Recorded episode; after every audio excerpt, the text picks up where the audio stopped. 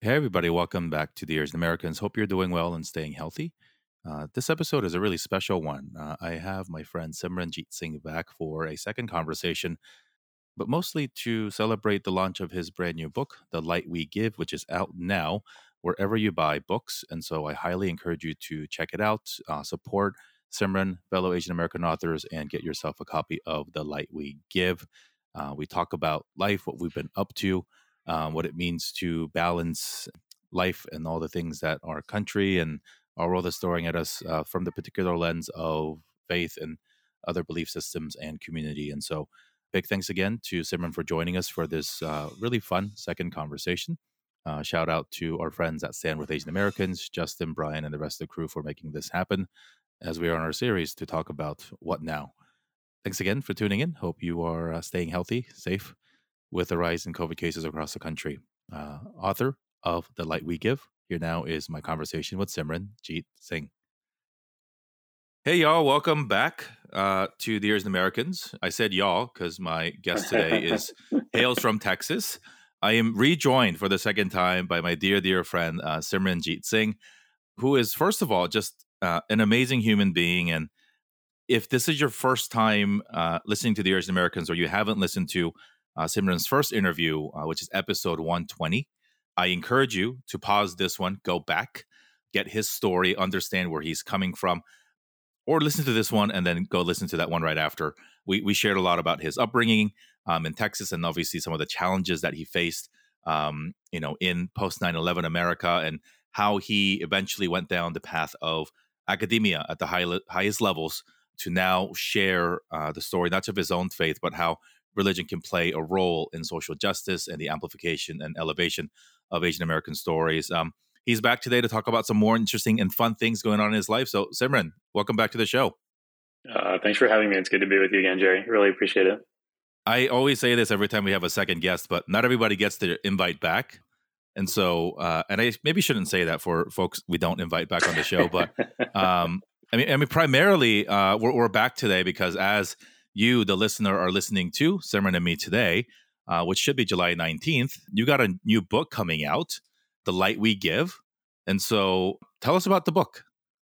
Yeah, I appreciate it. In lots of ways, this was the book that I've dreamed of writing since I was a kid. It was, growing up, really noticing that there weren't any books, any kind of media and of any kind that told our community story from a Sikh perspective. And, that this is true from a South Asian perspective or a broader Asian, just across the board, there was so little out there. And over the years, I've been wanting to introduce our community to the world in various ways. And one of the, lessons that I've learned in my own storytelling over the years is the most compelling way to communicate with people is through storytelling. And so it's a memoir in a lot of ways, which is a little strange for me because I don't actually think of my life as that interesting.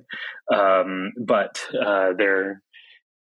learned that my life is interesting to a lot of people just because the experiences that I have as someone who wears a turban and has facial hair and has brown skin in this country, it's just different. And so I'm trying to share some of my experiences of what it means to be a Sikh in America, and also some of the wisdom that I've learned from my tradition that's helped me navigate the challenges that we all face. Every time I talk about this book with you, which we sort of alluded to in the first interview, which was just about a year ago on to the dot, you kept saying that this is the book that you always wanted to write, and this is the book that you really wanted to write.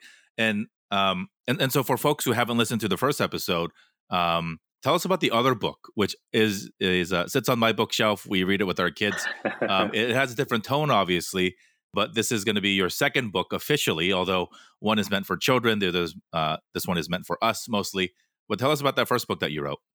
Yeah, well, I appreciate that. That's a book I also hold dear to my heart. And as a kid, I dreamed of writing a kid's book too. So maybe I was just a nerd as a kid and loved books more than I probably should have. But that was the story of the world's oldest marathoner, who is a personal hero of mine and also happened to be Sikh and South Asian, and lots of inspiring aspects of his life that really changed my own. And so I love that book. I guess part of what I'm trying to say by saying these books are both ones that I dreamed of. It's kind of like, and I'm guessing you had this experience too in some ways, and I'd be interested to hear if this is true for you, but just like, you know, I think it was Toni Morrison who had this line that you should just you write the books that you want to read. And I just remember growing up and being like, man, I just want to read books about my own community. I mean, I loved everything else about, I mean, everything I read literally was fantastic and I was into it. But there was just like this little desire inside of me that was like, man, what if we just had stories about us too, that as part of the larger literature? So yeah, that's both of them are books that I've long wanted to write in part because of representation. You know, it's really interesting that you mentioned, you know, writing a book that you wanted to read, which is literally the reason why I started this podcast, because I wanted to create something that younger me or my kids could listen to in hearing Asian American stories that maybe existed in reality when you and I were growing up, but certainly weren't captured in this way. And obviously the pandemic gave us an interesting way to reflect for a lot of different reasons. But I think what's really important about both of your books, one obviously geared towards children, but also adults. And then in this one, which is primarily targeted towards adults, it's also a book that should be read, that will be read by people who aren't like you, people who are not of the Sikh faith, right? And I think when we think about particularly children's books that feature Asian American protagonists and that Asian people write, for us, as both me and you, as Asian American fathers or kids of Asian American children, our first thing is, wow, my kids get to read books that have characters that look like them. And then all of a sudden it hits us, every other kid at their school, I hope, gets to read these books. Because that's part one is us seeing ourselves, but part two is having non-Asian kids just normalize seeing us in their books, like we've been asked to normalize people who don't look like us being protagonists in all the stories that we've been told as kids. And so, I mean, I think it's really, really important that you are doing this work.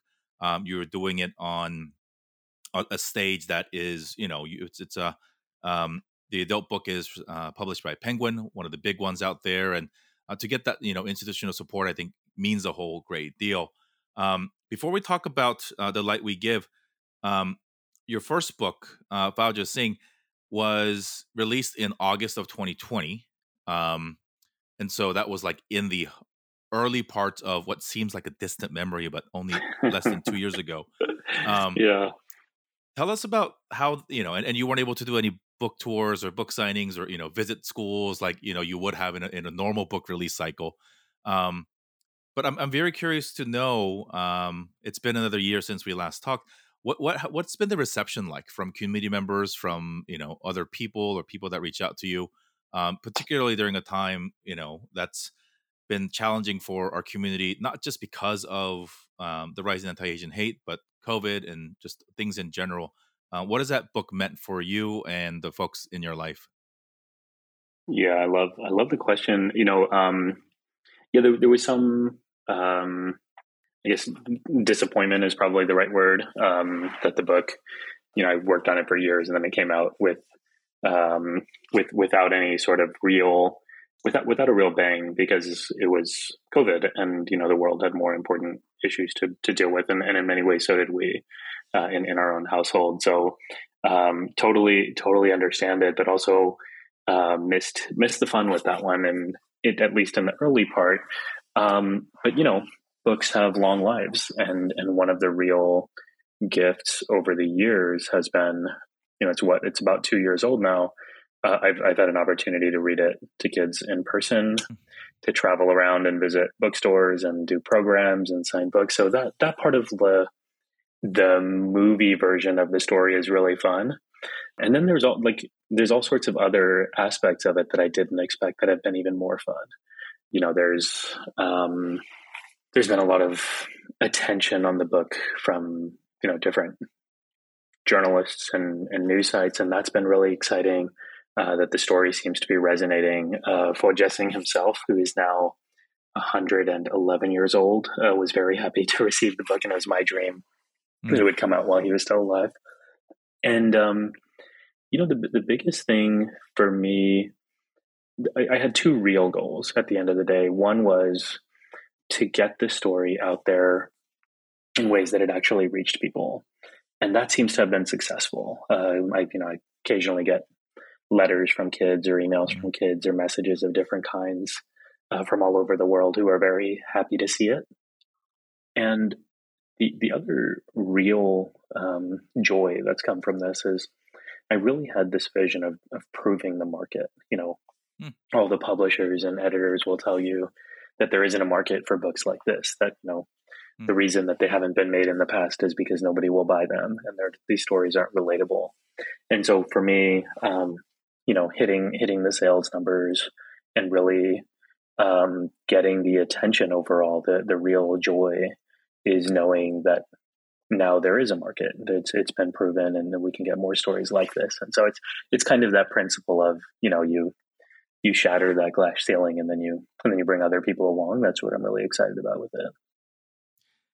It's so funny. I mean, I'm just smiling inside and both outwardly as you share, Simran, because the whole notion of there's no market for Asian American books is one, silly, because one, it is really the chicken or the egg. How do you know you've never given us a chance? Number one. And two, specifically to Asian Americans, I guess broadly to Asian Americans or Asians globally, and two, to Sikh Americans, what do you think the global population is for our audience? Right? Like, because especially, you know, for South Asians, English is a spoken language in the home country anyway, right? This message resonates with hundreds of millions of people who follow the faith, right? And so it almost seems very intentionally close-minded that they only see our potential for, even from a business sense, to be defined by the paradigms of what the denominator is, which is America. And then we have to fit into the numerator somehow, to use a math, analogy. But in essence, there's so many more, probably more than the total population of America itself, that is interested in stories like this because it is who we are on a global scale. And so for you to just say, hey, you know, we're just going to take it to the market and let the market decide, right? Because there are, and we know that this stuff resonates. Yeah, it's so interesting to hear you say that because it's something that I've been thinking about a lot. And of course, you know, you and I have been thinking about this for a while. It's part of what we do, but there's a new perspective for me on this. And, you know, you probably has come across your mind already, but part of the perspective is, on the one hand, we have this construction of this larger category of AAPI, of Asian American and Pacific Islander, which is very much, in many ways, being used as a way to build bridges, but also to lump together some really diverse communities. And that, you know, it has a function, and in many ways that function is very governmental. And it in some ways, I mean, I'm happy to talk about this more, it doesn't totally feel natural to me. But then if that is the category we're using, then part of what we should be able to see and what we have to see is that Asia is a big place. It has nearly half the world's population on that single continent, right? Not exactly, but pretty close. And so to come in and say, well, people don't care about your story. I mean, it's like, what people are you talking about? Right. You know, if it's a numbers game, that doesn't really make sense. So anyways, it's this strange tension that I've been observing of, like, on the one hand, people want to put us into this larger category and see us in this way. But then when it fits their agenda, then they remove us from that category and say, like, well, you're really just this, like, small thing that nobody cares about. So yeah, just an observation I've been playing around with in my head. Oh, I think, you know, what these stories do for us every time you and other people say, let me try, right? Because we know this works. It actually inspires so many more people to believe because you've done it, to write a book about a Sikh person or to write a book about your experiences as a Sikh American and to say, hey, this stuff resonates, right? And, and that's where I think our work, and you and I talk a lot offline about just, I don't know, keeping in touch with each other and encouraging each other because this work is quite challenging and frustrating, and we're both dads and we've had a lot of stuff on our plates. Give folks context. We were supposed to meet in person in glorious fashion at South by Southwest this year, but COVID had other things to say about that. And so, but in the midst of all that, it really does inspire the next person to have less self-doubt, right? And to say, hey, if it's been done once, it can be done before. And it is really, while it's unfortunate that so many of us and our children continue to be raised with so much almost institutionalized self-doubt to say that people who look like you, kids who look like you, can't do any of these things, it's really encouraging for you specifically to write the books that you do, because it is a very underrepresented demographic, whether it's in book form or children's book form, or even just in our understanding of what the faith is and what the people behind the faith or people within the faith represent. And so let's go back to The Light We Give. Why now? Why at this point in your life, father of two young children, you're doing a lot of great work in the nonprofit and sort of the think tank space. Why did you feel that this was the right time to share? And you were sort of remiss to call it a memoir, although I, for one, think your life is extremely fascinating. And tell us about the timing of the book and what you hope to achieve from many people reading this.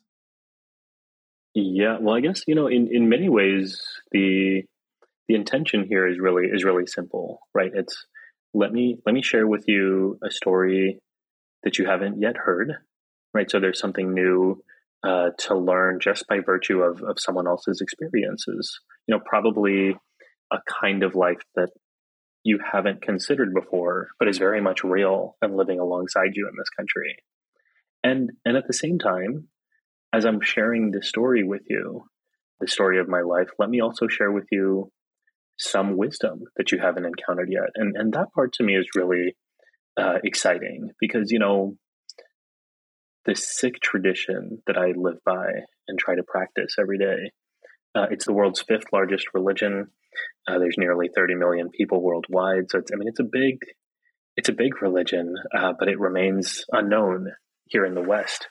And, that lack of understanding, our cultural ignorance has fueled all sorts of violence and challenges. And you and I have talked about that in the past, but what it also has to offer us, I think, and what it's given me, a big reason that I choose to continue practicing it and continue wearing my turban is that I think it has real practical value for all of us, not just for me. I found joy and happiness through it. Despite the challenges that come my way, but I think it offers a really interesting and universal perspective on what it looks like to find happiness in our lives. And, one of the things that I should say is our religion is not a missionary religion. I'm not here to convert people and to say, you should live the way I do and practice the way I do.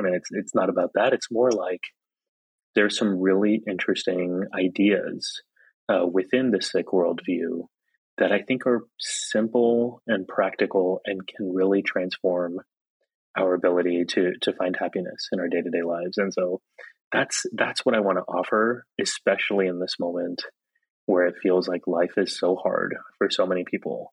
It's so hard to find the light. It's so easy to dwell on the darkness or the difficulties that are around us at all times. And so it just feels like the right time to try and share this message that I've received. It's not really my own message, but I've received it, and it's given me a different way of engaging with the world. And I wanted to share that with others too. You dedicate this book to your parents, who taught us how to live with love and to give with love. What do you want? So you dedicated this to your parents, but I want to flip that because you and I are both dads. What do you want your kids to think about this book? Maybe they're not old enough to fully comprehend all the nuances and the stories, but when they're adults maybe, or when they maybe think it's cool that their dad wrote a book. I don't know what age that happens to kids, but what do you want your kids to really be grateful for in you writing this book? Oh, it's a great question. I share a little anecdote in the epilogue of the book, which was really touching for me. I was putting my daughters to bed one night, and my older one she asked me as they were going to sleep. I don't think this was a postponing tactic, which they have plenty of, and they're getting worse. But she asked earnestly one night, like, do you ever get tired of taking care of us? Oh. And you know, in my head, as you would know, the answer is 100% yes. Like, of course, that's the answer. But also, of course, that's not what I wanted to say to her. And it took, I took a beat to think about what I wanted to say and how I really felt. And I said, no, of course not. Like, this is what I love doing, which is true in a lot of ways. I mean, it's tiring too, but it is what I love doing. And I shared with her this line that came from Sikh scripture, that I don't think about often. I mean, we recite it daily, but it's not something that that I'm typically carrying with me at all times. It just kind of popped into my head, and it's this idea that the giver keeps on giving, talking about the divine. The giver keeps on giving, and we just take and take, like, as people. So the giver gives, and we just take and take to the point that we get tired. Mm. And it's such an interesting concept, because what I learned from it and what I learned from parenting is, yeah, it can be exhausting to consume all the time. And even though that's how our culture wires us, right? We're constantly taking and taking, and everything in life is about our own consumption. But actually, you can draw energy from giving to others. And I've experienced that in my own life. It is how I try and comport myself. And it's a major central teaching in Sikh philosophy. But to me, that is in at least one of the basic principles that I want my kids to take away, that life is not just about you. Life is not about taking and consuming all the time. Like, real energy, real joy comes from giving.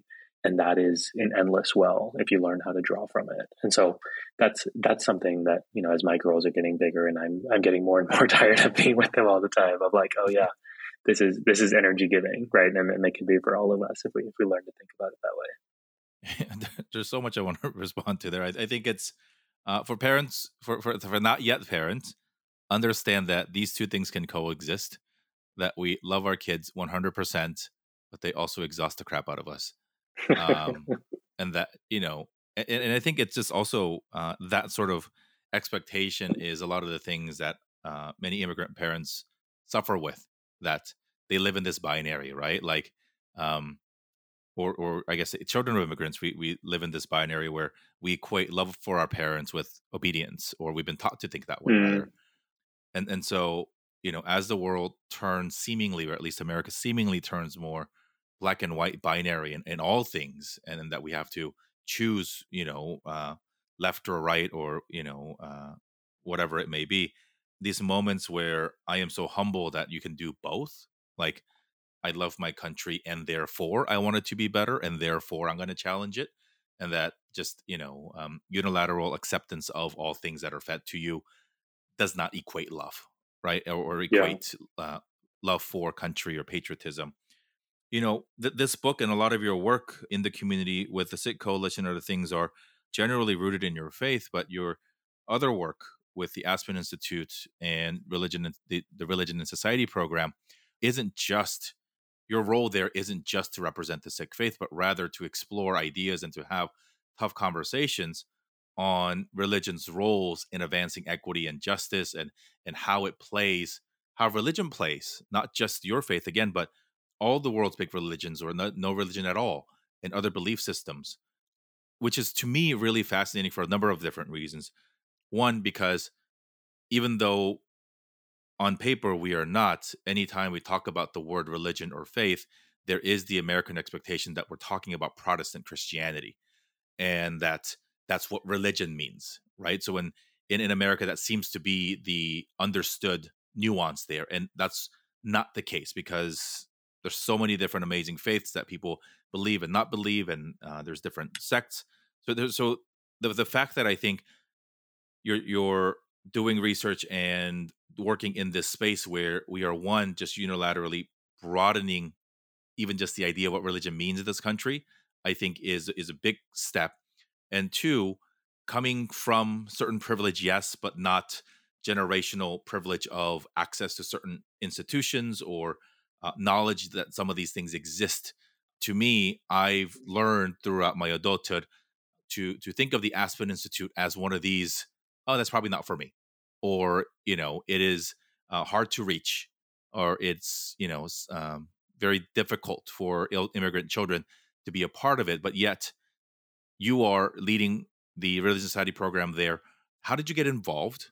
What is the motivation to do that in a place perhaps that doesn't have a whole lot of people that look like me and you?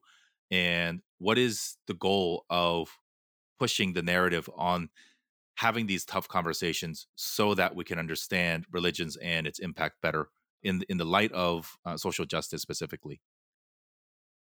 Yeah, I appreciate that. It's, I mean, a lot of what you said, I really resonate with. And, you know, I guess, you know, one simple way of looking at it is, you know, you don't have to be Black to be against anti-Black racism. You don't have to be gay to support LGBTQ rights. And similarly, you don't have to be a particular religion to believe that everyone in this country and everyone in this world should be able to live and practice how they believe, right? Like, to me it's that simple. And part of what's difficult is that we live in a country and in a society where we're all self-centered. We typically care about ourselves and our own groups. And I mean, historically, we've been pitted against one another to say, you know, if I don't get my rights, then you shouldn't get yours. Or if you get your rights, then I might not get mine. And so we're constantly playing this really small-minded, competitive game in our heads of what do I belong to and how do I make sure that I'm taken care of? And in many ways, that's really natural. But if you step back and look at it, I mean, it's really easy to understand why we're in the same problem we've been in for decades and centuries. And so for me, you know, growing up, it's easy for me to understand what it's like for religious minorities to experience discrimination, because I felt that growing up. I mean, I faced it. And part of what I learned, especially after the attacks of 9/11, was that as Sikhs, we would only be safe when other communities were also safe, right? Our well-being depended on the safety of Muslims. And as long as Muslims were enemies or perceived enemies in this country, we would also be mistreated. And then over time, my thinking started to evolve even more, which was to recognize that until every community had equal rights in this country, I would not have equal rights in this country. And so sort of, I mean, it's countercultural. It's swimming upstream to be able to recognize from the big picture perspective that the only way we create safety for everyone is if we shift the culture, right? Where it's not a zero-sum game and it's not a constant competition, but we can actually create a society in which everyone wins, right? That's the goal. And for me, that's what I'm doing through the lens of religion. But I think, you know, if you can really shift culture in one of those areas, then you can really create meaningful change across the board. And so all of these issues are dear to my heart. I think it's because of my personal experiences of knowing what it's like to be on the wrong side of prejudice that I have devoted my life and my career to it. But that's really the top line of why I do what I do, and also the vision of our program at the Aspen Institute. And the one thing I want to say that I've really come to appreciate about this organization and our team is that it's not a typical think tank. You know, think tanks typically look, observe, study, and analyze, right? And they'll give you what their views are on it. I mean, their job is to think. And at the Aspen Institute, we're empowered to act on the issues, which to me is a critical part of the work, right? If you're just sitting back and thinking and pontificating or whatever it is, like, who cares? Like, what difference do you make? And so the action orientation and the justice orientation of our work really excites me, because it makes me feel like we have the opportunity and also the team that is really focused on making meaningful change. The notion of we're not safe until we're all safe, I think, is really, really poignant, not from a religious perspective, but there's this notion, at least amongst East Asians, when we get hurled something racist, which is generally go back to China, it was often a joke, or at least, a defense mechanism of humor amongst us Korean guys, or, Japanese or Taiwanese or others, to say, "You're an idiot. I'm not Chinese," right? And almost as if that absolves us from being, discriminated against, or that solves the intent of what that person was saying, right? And that's, I think, for me, it's like, well, it doesn't matter if you find a reason to think that you're not the target of the hate in that moment, or to say, hey, wrong yellow or wrong brown or wrong faith, right? Like, it doesn't matter, because it's the hate that is the thing that we should look to extinguish. And even the receiver of the hate isn't as important, or I guess what's more important than identifying the specific recipient of that hate is trying to find the root cause of where that hate began, right? And so it's less important that we say, hey, get the country right next time, and if you're going to offend me, say, go back to Korea, haha. That doesn't do anything. It's like, what makes you think that asking an Asian-looking person to go back to China is the appropriate response or an appropriate saying for any reason? And to put it under the religious context, I think because religion looks a little bit different than race most times, or sometimes, or even ethnicity, right? I think it's really hard. I think, there are Sikh people who look like me and other people, right? Like, it's not, you don't have to be, Punjabi or South Asian, period, right? I have an amazing friend who's a Korean Jew. Like, how do we even think about that in terms of what religion looks like in our minds, so that we can begin this discussion about how it impacts more than just the thing that you envision when you hear certain phrases? And I think that's hard. So I'll ask you sort of a question that's been weighing on my mind lately, specifically on this issue. For many, it seems that one of the crucial, or one of the pillars that is causing so much division, is Christianity in this country, one of the many religions, but perhaps the most dominant one when we think about religion in this country. How do we have a conversation broadly about religion's impact on policies and things without blaming one or demonizing one, or even thinking about that? How do you, at the discussions that you have, within the Institute or with your other colleagues, make it less about the religion but more about the issues?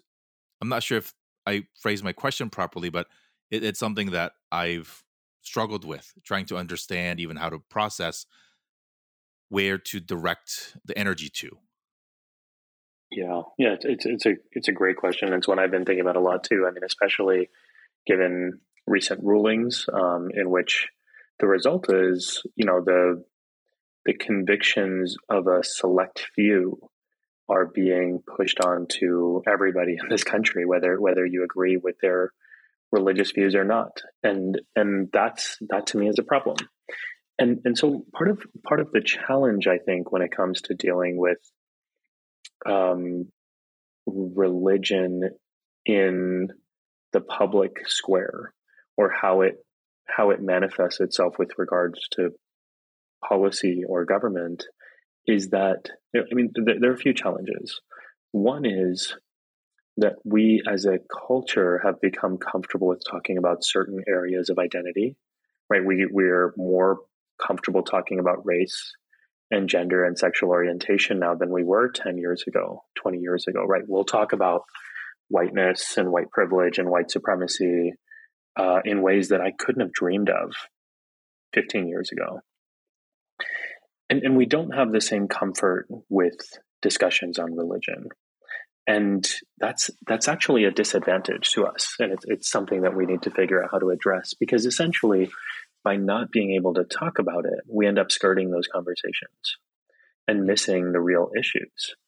And so one of the opportunities, I think, is to think about what is effective in our conversations about race and gender and sexual orientation, and how can we use them as analogs for religion.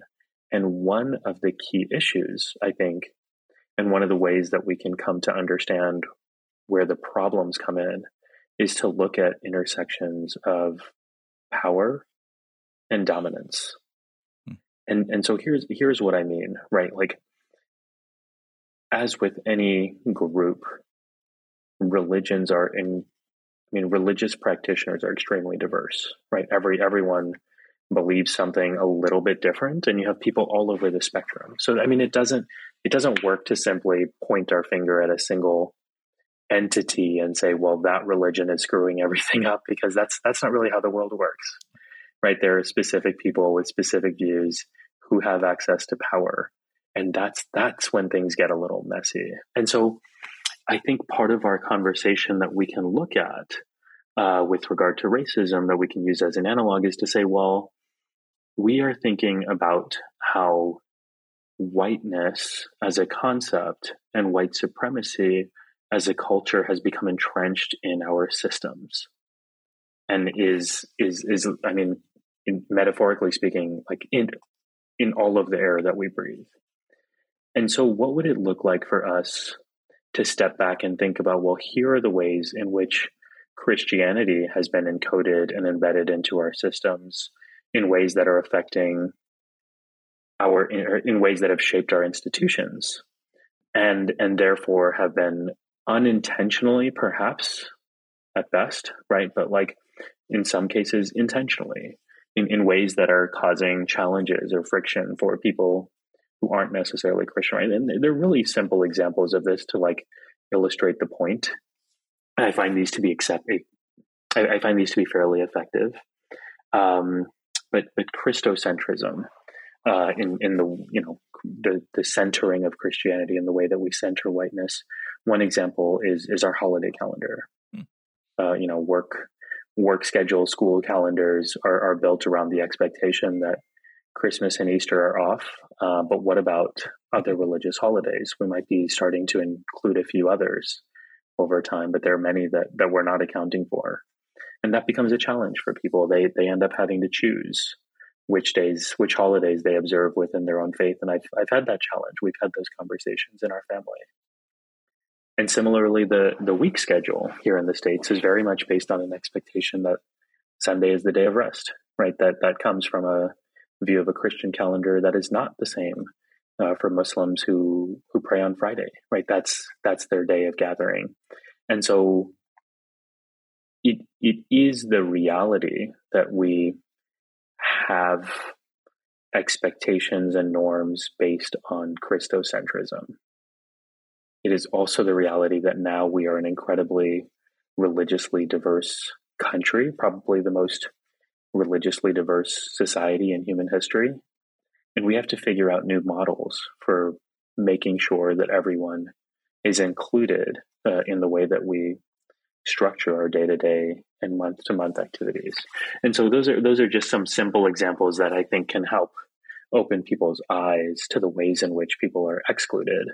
And that can open up a conversation about, well, we need to be a little bit more thoughtful and introspective about how people are being excluded, and then let's start thinking about solutions so that we can make sure that no one's left out.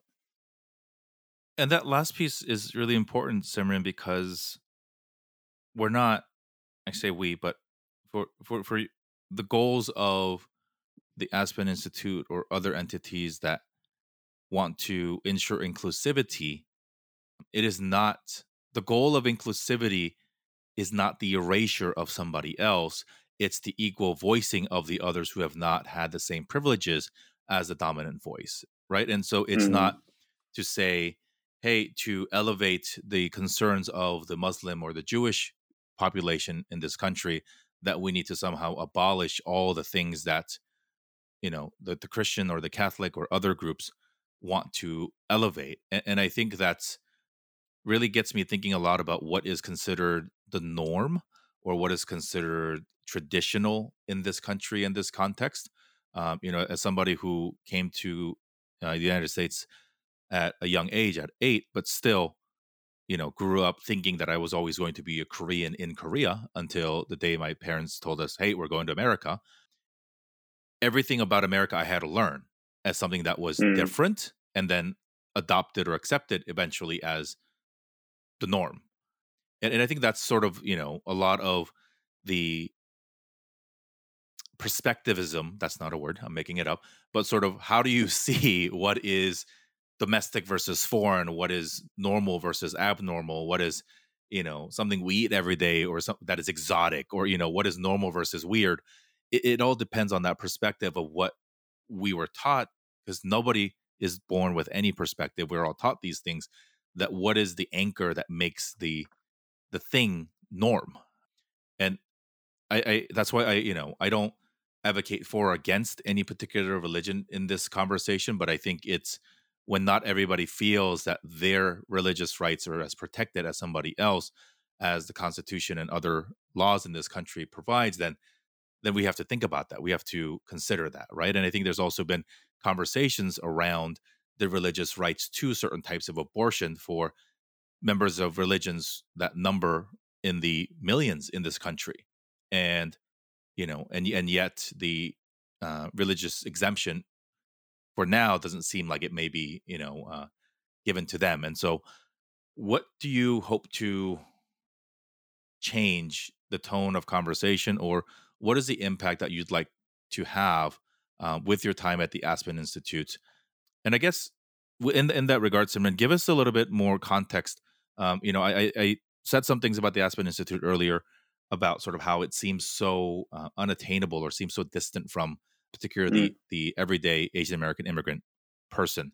It seems like a very lofty, very non-Asian, very white institute. What does the work involve, and how do conversations at that level help all of us in the very diverse Asian American communities across the country? Yeah, it's a great question. You know, I like many people, I mean, like many immigrants, my parents came to this country with very little. I, you know, born and raised in Texas, public school, no real expectation of anything super intellectual. Like I wasn't that into school, is probably a direct way to say it.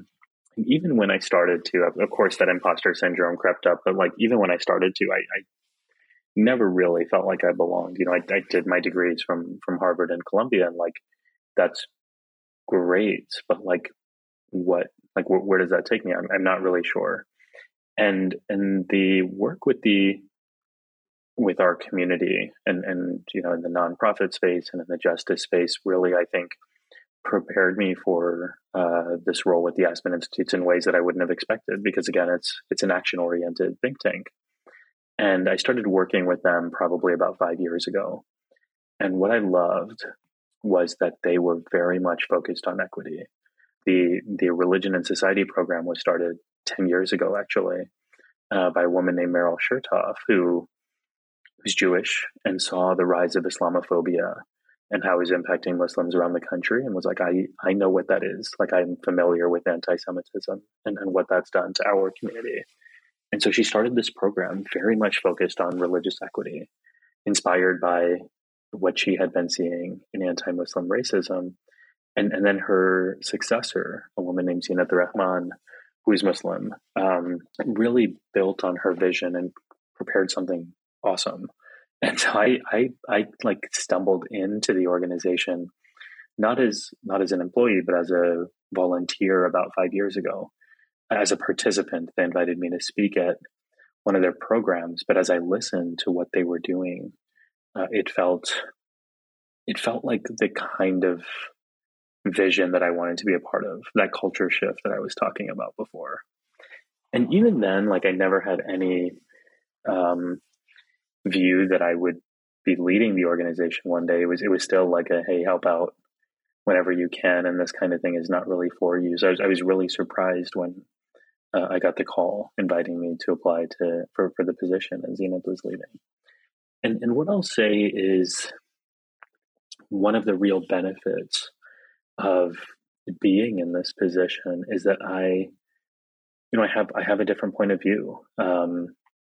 That, you know, my lived experience, my relationships and networks across the sort of racial justice, religion advocacy world really informs my approach. And I try and bring those conversations to bear in our work. And so, you know, we recently had the Big Ideas Festival, which is one of our key programs. And we brought together some really significant conversations on religion and race and changing demographics and, you know, all the stuff that I really care about. And and it feels good to be able to leverage my position to bring in folks who really know what they're doing and have been behind this work for a long time.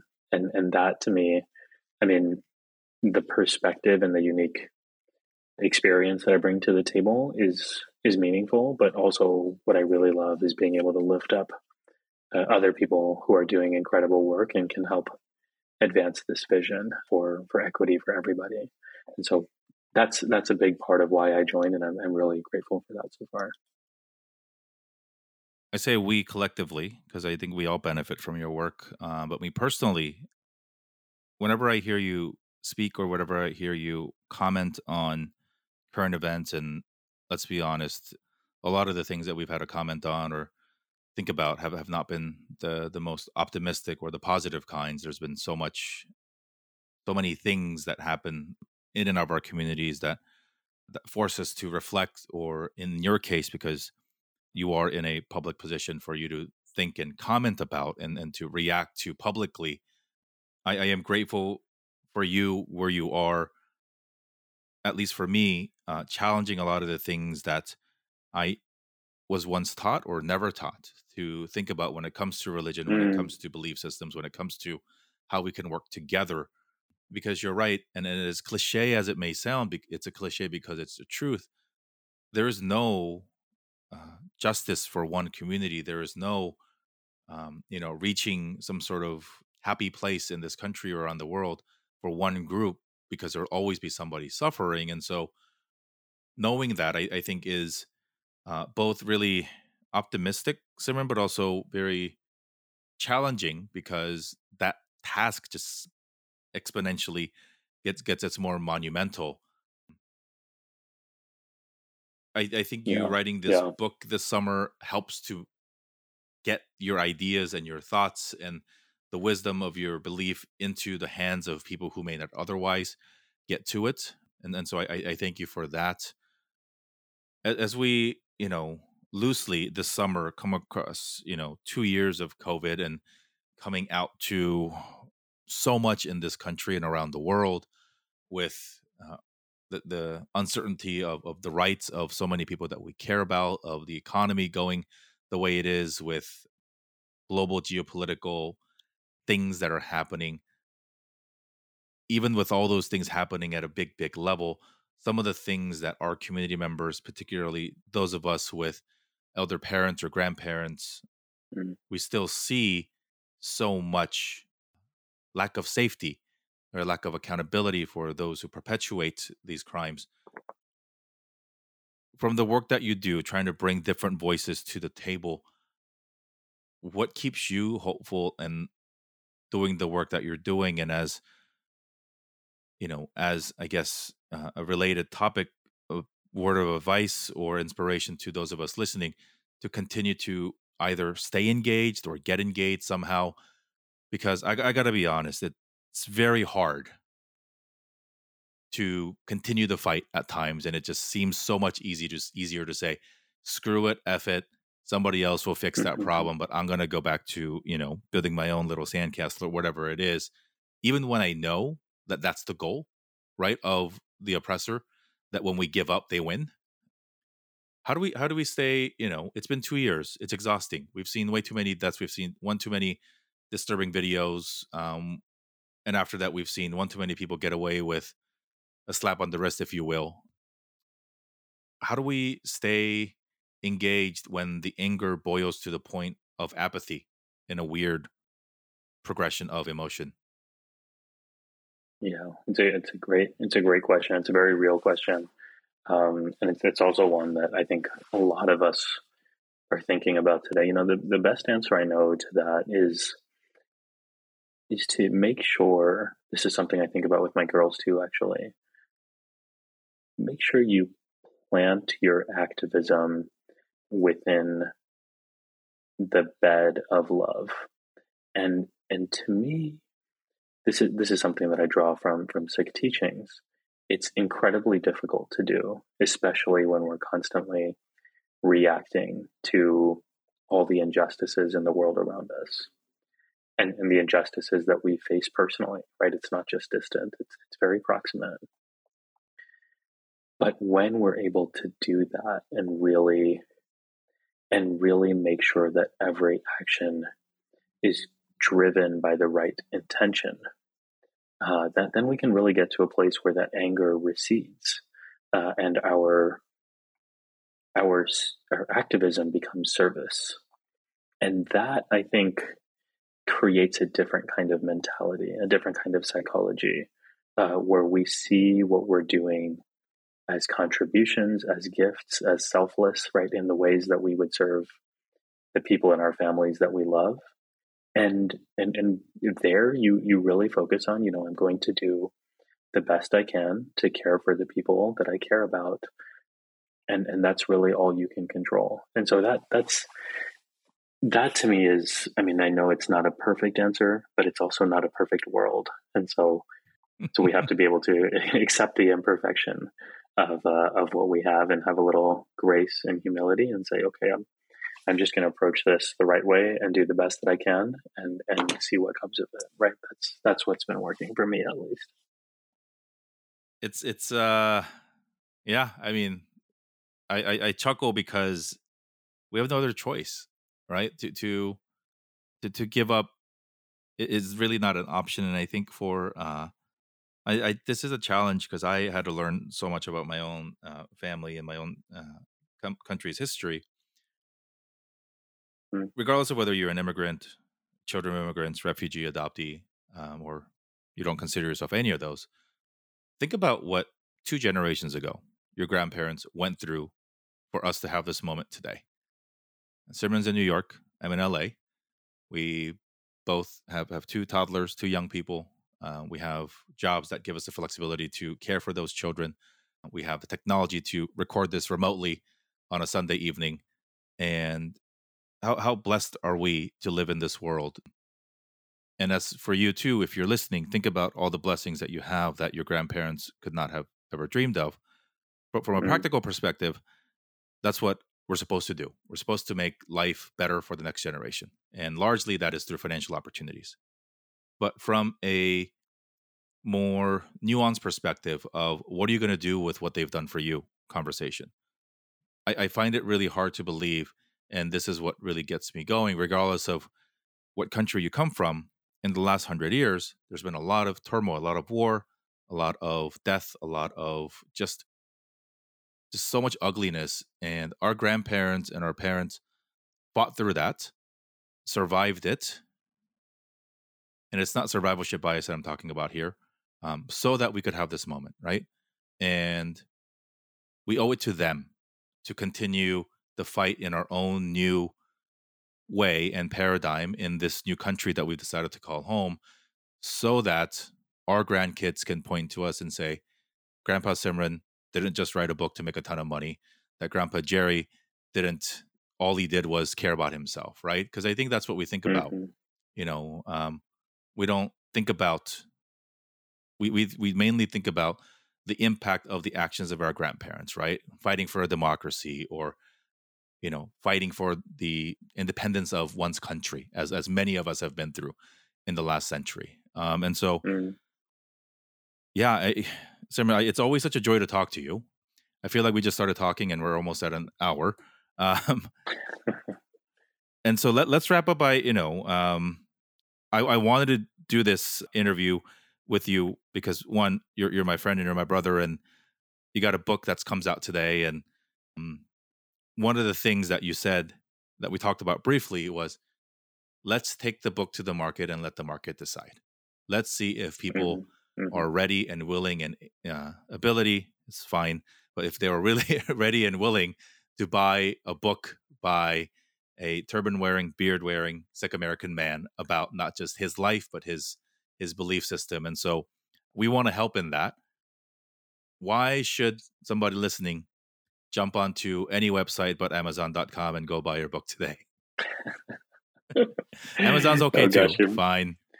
You're making me do the elevator pitch, which I am very uncomfortable doing. I gave you an hour. I mean, you did. Yeah, that's true. That's more comfortable because I'm just hanging out with you. But the direct, why should someone buy it? I mean, I guess, you know, to me, it's the best part about the book is the jokes. There are dad jokes all throughout. My wife even laughed at some of them when she read it, which is like, that hasn't happened in 15 years. So if nothing else, there's some good entertainment value in there. I'm excited. And you also have, and I asked this specifically because I typically like to listen to books. The audiobook drops the same day as the regular book, right? So it should be available today. Right. Yeah.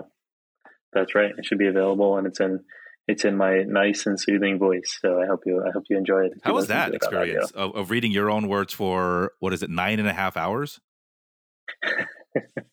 Yeah, it was a long time.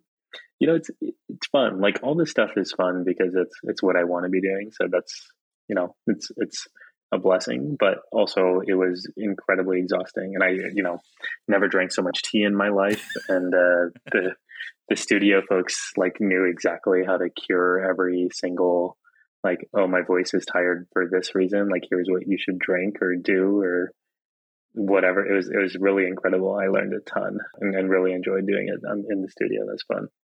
Oh, wonderful. Well, I don't think I've said this yet, but congratulations are in order for doing what maybe our parents or grandparents never thought possible, which is to be published in this new country we decided to call home. And not just any book, a book that is about us, right? And I think that's, those moments make it so much more special given the context of the reason for the celebration, in addition to the celebration itself. And so, man, you know, you are upping the ante for so many of us who want to leave this world a better world for our kids. You got a children's book, you got an adult book, you are doing great things. And you are making time for conversations like this with me. And so I am ever so grateful. Please continue the work that you do. And, I know you do very, very well. But, being a dad is the coolest thing in the world. And, thank you for making my son and my daughter's world a better one through the work that you do, Simran. Thank you. Thanks, Jerry. Appreciate that. Thank you. All right, The Light We Give is out everywhere today, July 19th. Go buy it in person. Go download it, ebook, Kindle, listen to the audiobook, and let us know what you think. Thanks, everybody. Thanks again to Simran for making time for this conversation. You can find him at Sikhprof, that's Sikhprof, on the social internets, wherever you find him. Again, the title of the book is The Light We Give, available now wherever you buy books, also an audiobook as well. Big thanks again to our friends at SWAL for making this a reality. You can connect with me at Dear Asian Americans on Instagram, or my personal account is at JerryJ Wan. If you want to learn more about the work that I do outside of this podcast, you can find me on the internet at jerrywan.com or find me on LinkedIn. Thanks again so much for joining us. Continued safety, health, and happiness to all of you. I'm your host, Jerry Wan of Dear Asian Americans. See you next time.